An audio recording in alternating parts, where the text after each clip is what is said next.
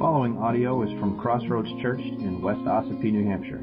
For more information about Crossroads Church, you can go to www.crossroadsossipee.com. I, I want to mention a couple of things. Um, well, just one because I forgot what the other one was. Um, uh, on Thursday night, uh, was able to attend the uh, the LifeBridge annual banquet, um, which uh, LifeBridge is one of the agencies that we support as a church family, whether you're aware of it or not. Um, but they um, they are a Christian mentoring um, organization pairing uh, Christian adults uh, with young people in need, um, uh, coming from different diff- difficult uh, household situations, broken homes, and things like that. Um, it's a wonderful work, um, and uh, uh, we we believe in it. Um, uh, every year at the the banquet, I think actually beginning this year, uh, LifeBridge um, names a mentor of the year. And this year's recipient of the mentor of the year was our very own Virginia Rabel. So. So they gave us this nice plaque. Uh, Virginia made sure to give it uh, to to me because I I don't think you didn't want this hanging over your. It has to hang over the. All right, right over the kitchen sink. That's okay. We're super huge plaque people here, so we're gonna. Yeah, right where I can see it, right back there. That's wonderful. So we're very grateful for that and and uh, and for your work with Emma, and I know that's life changing for her, and for you too. So we're grateful for that. So maybe I'll think of what the other thing is later on, but for now, do you remember what it is? Oh yeah, that's what it was. I'm wearing my reminder. Um, uh, I just want to say thank you for uh, your very generous gift um, for Pastor Appreciation and uh, and this wonderful shirt. I'm very grateful for. Um, yeah, thank you. Um, get tired of seeing the same old rags, so that's how it goes. Um, so I am I'm very grateful for for you all and for your great gift to me. You are you are a great gift to me, uh, and I'm forever grateful for for you all. Um, okay, so let's get to work. Um, we're going to uh, go back to the Gospel of Luke, uh, Luke chapter six. We're going to look at verses 37 and 38. And uh, to me, it always it's kind of a a red flag. We've only got two verses. That means we've got a lot of work to do. Um, so, if you could turn to Luke chapter six, um, verses 37 and 38, and that's page 863 in the Pew Bibles. Um, so, yep, two verses should be nice and quick. Um, before I get too far, I do want to say this is uh, um, Sam and I will be doing our, our last Sunday for ski patrol, so we'll, we still have to duck out at the end of the service uh, and miss lunch, and I don't like that at all. Um, but thankfully, this is the last one. So, um, anyway, now you know why I'm not there for lunch. But um, so we've been looking at Jesus' Sermon on the Mount over the last few weeks. Um, incidentally, it's called the Sermon on the Mount. Um, because Jesus was on a mount when he delivered it, uh, the Mount of Olives, Olives, more specifically, which overlooks the city of Jerusalem. Um, it's a beautiful, beautiful spot. And if you have never seen the view of the city of Jerusalem from um, the Mount of Olives, uh, you go ahead into my office there. There's a picture on the wall um, of Jerusalem, uh, modern day Jerusalem at least, and a picture taken from the Sermon on the Mount or from the Mount of Olives. Sorry. I got to slow down. So the difficulty of uh, in preaching through the Sermon on the Mount in little bits like we've been doing is that Jesus didn't do it that way. He delivered a sermon all at once, um, which means that each little bit that we look at must be connected to the little bits that came before it, and they're connected to the little bits that came after it. Um, and this is especially true of our text this morning, as it's kind of an explanation of the end of the text that we looked at last week. So let's read our text and we'll pray and we'll see what it is the Father has for us today. Luke 6:37. Jesus says, "Judge not, and you will not be judged. Condemn not, and you will not be condemned. Forgive, and you will be forgiven. Give, and it will be given to you. Good measure, pressed down, shaken together, running over, will be put into your lap. For with the measure you use, it will be measured back to you. Let's pray together.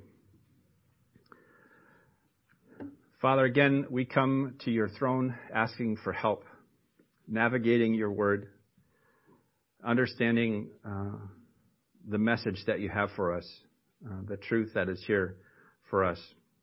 We pray, Lord, that by the power of your Holy Spirit, you would help us to understand what you uh, were trying to communicate uh, so that we would know you better uh, and we would be made more like your Son.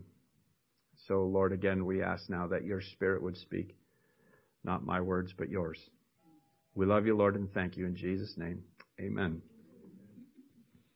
So I bet none of you have ever heard anybody ever say, Judge not, lest ye be judged. You can't judge me, right? The phrase, don't judge, is one of the most misused, overused, and abused uh, ideas out there. Um, I don't think anybody really knows what this means anymore. Let me give you an example. I like to eat my M&Ms by color. In order. Right? Yellow, and then brown, and then red, and then orange, green, and blue. I eat the yellow first because I don't want to see it. don't judge me. See? People say stuff like this all the time. I do something weird. I like something weird. Don't judge me. Uh, okay. I, is that what Jesus meant? when he said, "Judge not, lest you be judged"? No.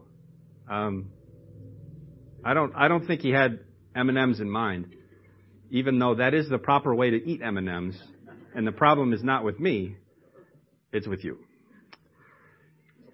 If Jesus said, "Judge not, lest you be judged," I'm sorry, I revert to the King James there. Judge not, and you will not be judged um, we ought to have a good handle on what he meant by judging so that we can avoid it, right? Judge not, and you will not be judged. If you don't want to be judged, you ought not judge, so you should know what you mean, what we mean when we say that. We ought also to have a good handle of what Jesus meant in this context by, uh, by not judging. Because in John chapter 7 verse 24, he instructs his followers to judge with right judgment. And Paul said in 1 Corinthians 2:15 that the spiritual person judges all things. So is this a contradiction? No, it's not. So what did Jesus mean, judge not and you will not be judged? Well, there are at least two things that he didn't mean. What he didn't mean is that we are prohibited from the exercise of judgment and justice in the court of law, right? So if you've ever had to serve as a juror uh, in a jury trial or a court case or anything like that, uh, jurors are responsible for making a judgment whether or not a person was innocent or guilty uh, or whatever. Jesus is not forbidding us uh, from participating in the justice system. So if you ever get that notice you're on jury duty and you say, I can't because Jesus tells me not to judge, so I can't serve as a juror. You're, they're not going to let you serve as a juror because you're nuts. That's uh, that's you're not qualified. So I guess if you want to do that, I suppose that you could give it a try. Whatever works. Don't take that as uh, instruction from the pulpit. Uh, my pastor said, if I say this, I don't have to serve. No, no, no. So Jesus didn't uh, didn't forbid us from pay, taking uh, taking part in the justice system. Jesus also didn't mean that we are forbidden from forming opinions or being critical, critical of others, as if to turn a blind eye to their sin. Uh, you're caught in a sin. Well, you can't judge me. if a brother or sister is stuck in a particular sin, what's the most unloving thing we could do for our brother and sister? Leave them there. Not don't judge them. The worst thing you can do is ignore them and let them continue to drown in their sin. That's not what Jesus meant. Matthew 18 is actually very clear. If your brother or sister sins against you, you go and show them their fault just between you and them alone. Refusing to, to discern, uh, refusing to point out an error or discern good from evil in another person's life is not what Jesus is talking about. We are not commanded to set aside good judgment. We're not commanded to set aside a critical eye.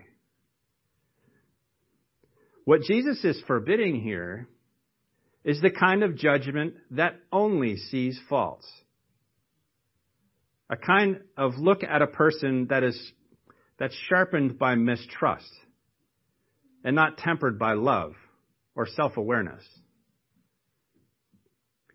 Jesus is telling us here, don't be self-righteous don't be hypocritical and harsh and self-exalting. See, what people tend to do is point the finger at others to make themselves look better. If the people around me are a bunch of jerks, well, I'm not like them. It doesn't, it's not okay. And we all tend to do this.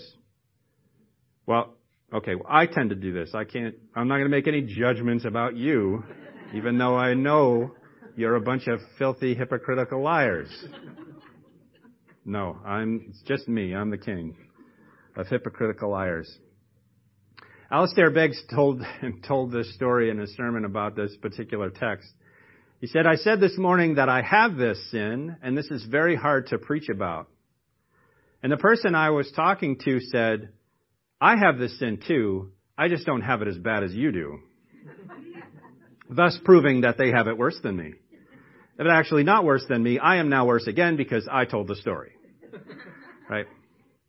The kind of judging that Jesus is forbidding is the kind of judging that avoids self-examination by highlighting and condemning the faults of others and in bitterness seeking to point out those faults.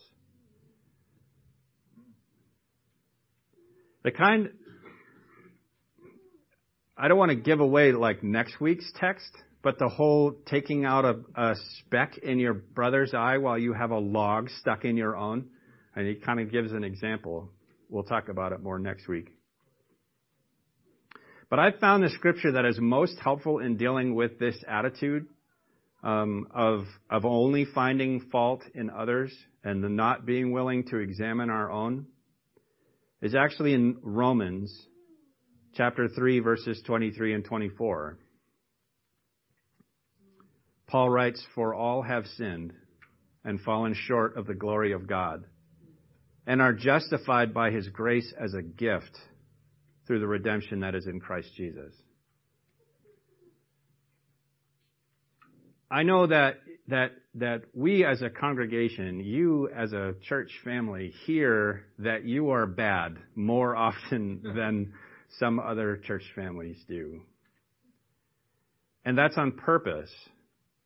Because when we forget, we start to elevate ourselves. Well, I'm not as bad as those people over there, and I just did it. Like, we are better than those other churches that don't hear how bad we are all the time right? It, it's so, so dangerous. But when we understand, when I recognize that that's me, fallen short of the glory of God, and am only forgiven by God's grace as a gift, not because I deserve it, when I climb down off that pedestal from that judgment throne, we start to see that we are all on level ground. We are all equally fallen. We are all equally sinful. And we are all equally recipients of God's grace. But when we judge others, we wrongly exalt ourselves as, to, as if to say, at least I'm not like them. But the truth is, we've all fallen. We've all sinned. We are all unworthy of God's grace. And in the same way that Jesus commands us not to judge, he also commands us not to condemn. And the words are so similar. Judgment only sees the faults of others, and condemnation declares their guilt and unworthiness of redemption. But just as we are unqualified to judge others, we are also unqualified to condemn them. And the reason is the same. We can't read other people's hearts. We don't know what's going on behind their actions and attitudes. We don't know their motives. We don't know what happened to them on the way to whatever thing is that you saw something wrong. I think of a moment uh, that I had in the middle school shop a couple of years ago. Kids, terrible attitude. Uh, one particular student was just was not okay. They were not behaving well, not doing as they were asked, uh, and were disruptive in class. And when you're dealing with people, this happens every time you deal with people. It's really easy to just say, you are breaking number one, your rule number one, you're acting like a jerk, knock it off. Because we don't think about why. We don't think about what happened what that kid was going through. Fortunately for me, the guidance counselor had told me that they they had a death in the family. There's all kinds of terrible things going on in their home, and the only thing that I could tell them to the student is control what you can control. There's other stuff going on, and I get it. Control what you can control, and do the best that you can. Um, but when we skip that part, we lose sight of compassion. We lose sight of the reality that life is hard for everybody. Right? Not just us. John Stott said that when we condemn others, we create the worst possible construction of another person's motives. We delight to pour cold water on their schemes, and we are ungenerous in response to their mistakes. This happens when, like, somebody just can't do right by you anymore. They just can't. Doesn't matter if they handed you a gold brick. What are you trying to do? What are you saying? Give me a gold brick. Who do you think you are? Somebody who just gave you a gold brick, right? It just, that's a pretty extreme example, but sometimes there's just people cannot do right in our eyes. And that never has anything to do with them and always has something to do with us. What's going on in our own hearts. In other words, that person just can't do right by us no matter how hard they try, no matter how pure their motive, motives are. We just refuse to see anything good in them or in what they're doing. Have you ever been guilty of that? I'm the only one. Right? Have you ever been on the receiving end of that kind of thing? Like, I, I just don't know what else I can do. I'm trying, and they just can't see it. This is not the way of Christ. This is not the way of Christ. This is not the way of Christ. Jesus commands us to not judge, to not condemn. Now I know it doesn't say thou shalt not judge, thou shalt not condemn, but if you look at the words, uh, in the Greek, they're imperatives. They are commands. He commands us not to judge, not to condemn. And then he commands us to forgive and to give. Don't judge, don't condemn, but forgive, but give instead. Now, aren't these pretty much opposites? Instead of judging others, we should forgive them. Instead of condemning others, we should give them grace. Again, here's another example of the strength in acknowledging our sinful condition. When we recognize our own sinfulness and our own unworthiness, of God's forgiveness, are we not all the more free to forgive others because we ourselves have been forgiven? Look, if God can forgive me, there's nobody left he can't forgive. Jesus told a parable in Matthew 18, verse 23 through 34. He said, Therefore the kingdom of heaven may be compared to a king who wished to settle accounts with his servants. When he began to settle, one was brought to him who owed him 10,000 talents. And since he could not pay, his master ordered him to be sold with his wife and children and all that he had and payment to be made. So the servant fell on his knees, imploring him, Have patience with me, and I will pay you everything. And out of pity for him, the master of that servant released him and forgave him the debt. But when that same servant went out, he found one of his fellow servants who owed him a hundred denarii, which is a much smaller amount. And seizing him, he began to choke him, saying, Pay what you owe. So his fellow servant fell down and pleaded with him, Have patience with me, and I will pay you. But he refused and went and put him in prison until he should pay the debt. When his fellow servants saw what had taken place, they were greatly distressed and they went and reported to their master all that had taken place. Then his master summoned him and said to him, You wicked servant, I forgave you all that debt because you pleaded with me. And should not you have had mercy on your fellow servant as I had mercy on you? And in his anger, his master delivered him to the jailers until he should pay all his debt. The first servant, 10,000 talents. A talent is like a year's wages for a laborer. 10,000 years worth of wages is what he owed, and it was forgiven, all of it. And another person owed him a hundred denarii. A denarii was one day's wages. So you can see the disparity between the enormous unpayable amount that he owed and was all forgiven and was unwilling to forgive the little debt what is Jesus telling us here? Don't be like that guy. We have been forgiven so much. We ought to forgive others.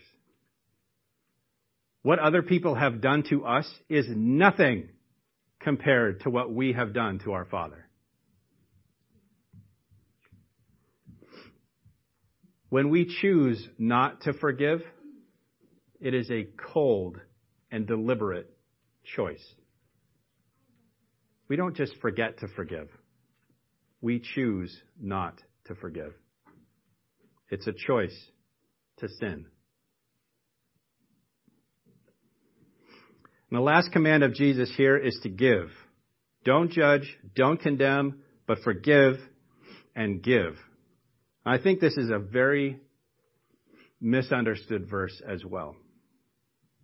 Give and it will be given to you. Good measure, pressed down, shaken together, running over will be put into your lap. For with the measure you use, it will be measured back to you. That sound like a promise of blessing? It sure does. Reward for our good deeds and generosity. Isn't that what it sounds like? Well, it sounds that way because it is a promise of reward for giving generously. It is. But it is also a warning.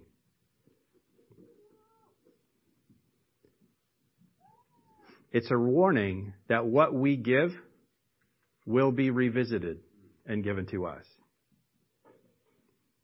Far too often, prosperity preachers con people out of their seed money in order to reap God's blessing by misusing this verse and others like it. If you give, if you give your money to the Lord, He's just gonna bless you. He's just gonna give you victory. Well, He might. It sounds like a con to me. While it's true that the Father will repay us in one form or another, in this life or the next for our willingness to give, give of ourselves. The warning here is to beware of what you give because what you give will be repaid in abundance, even if what you give is judgment and condemnation and unforgiveness. This is a two-edged sword, friends. This is, this is not a promise that, well, if you empty your wallet into the box, then, oh, just wait until you see what the Lord does for you. maybe. But this is a guarantee that what we give, whether good or bad, will be revisited upon us. If what we give is judgment and condemnation and forgiveness, we have to consider, is this the sort of thing we want given to us? In good measure, pressed down, shaken together, running over, and poured into our lap? Condemnation and judgment and unforgiveness? Matthew Henry said that we must expect to be dealt with ourselves as we deal with others. And that's really the whole point. This little bit of the Sermon of the Mount is connected to the last little bit. Be merciful, even as your Father is merciful. Do unto others as you would have them do unto you. It's all the same. Alistair Begg said again, if I'm prepared to put myself in another person's shoes, and if I am prepared honestly to wish for them what I wish for myself, then I will be prepared to replace meanness with generosity, harshness with understanding, and cruelty with kindness.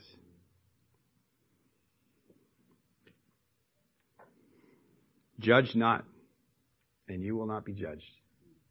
Condemn not, and you will not be condemned. Forgive, and you will be forgiven. Give, and it will be given to you. Good measure, pressed down, shaken together, running over, we pour into your lap. For with the measure you use, it will be measured back to you. Do unto others as you would have them do unto you.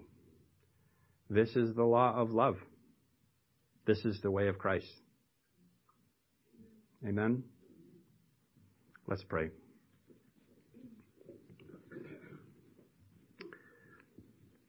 Father, we are so grateful that in your great love for us, you have passed over judgment because of the blood of Jesus. Because Jesus was willing to take the penalty for our sin, we can be forgiven. We are not condemned. You have given us so much by your grace. We pray, Father, that you would help us to reflect that love. And Lord, I pray for extra help of the Holy Spirit to apply this truth to the difficult circumstances with people that exist in each of our lives.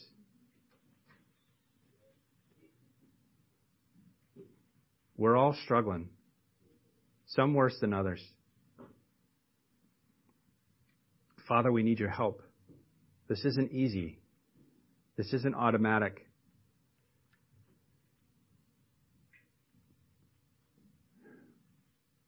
Father, I pray that, that you would, even now, um, be at work in those situations, softening hearts, opening eyes to the truth.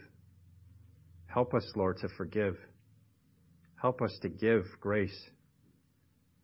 Help us not to judge, not to condemn. Lord, that is an exercise of grace. And that can only come from you, and we need your help. Father, I pray if there's no, if there's anyone here or within the sound of my voice that has not experienced your grace through the forgiveness of sin that you offer, I pray, Lord, that even now in the quietness of their own heart, they would call out to you in faith, ask for your forgiveness, accept that Jesus' death on the cross was for them to pay the penalty for their sin. Lord, that you would wipe away, wash away that sin. Though their skin, sins be like scarlet, they would be washed white as snow. And fill them with your Holy Spirit. Lord, we love you. We are forever grateful for your grace. May we reflect it. In Jesus' name, amen. If you would like to participate in the mission of Crossroads Church through financial support, checks can be mailed to Crossroads Church, Post Office Box 576, West Ossipee, New Hampshire 03890.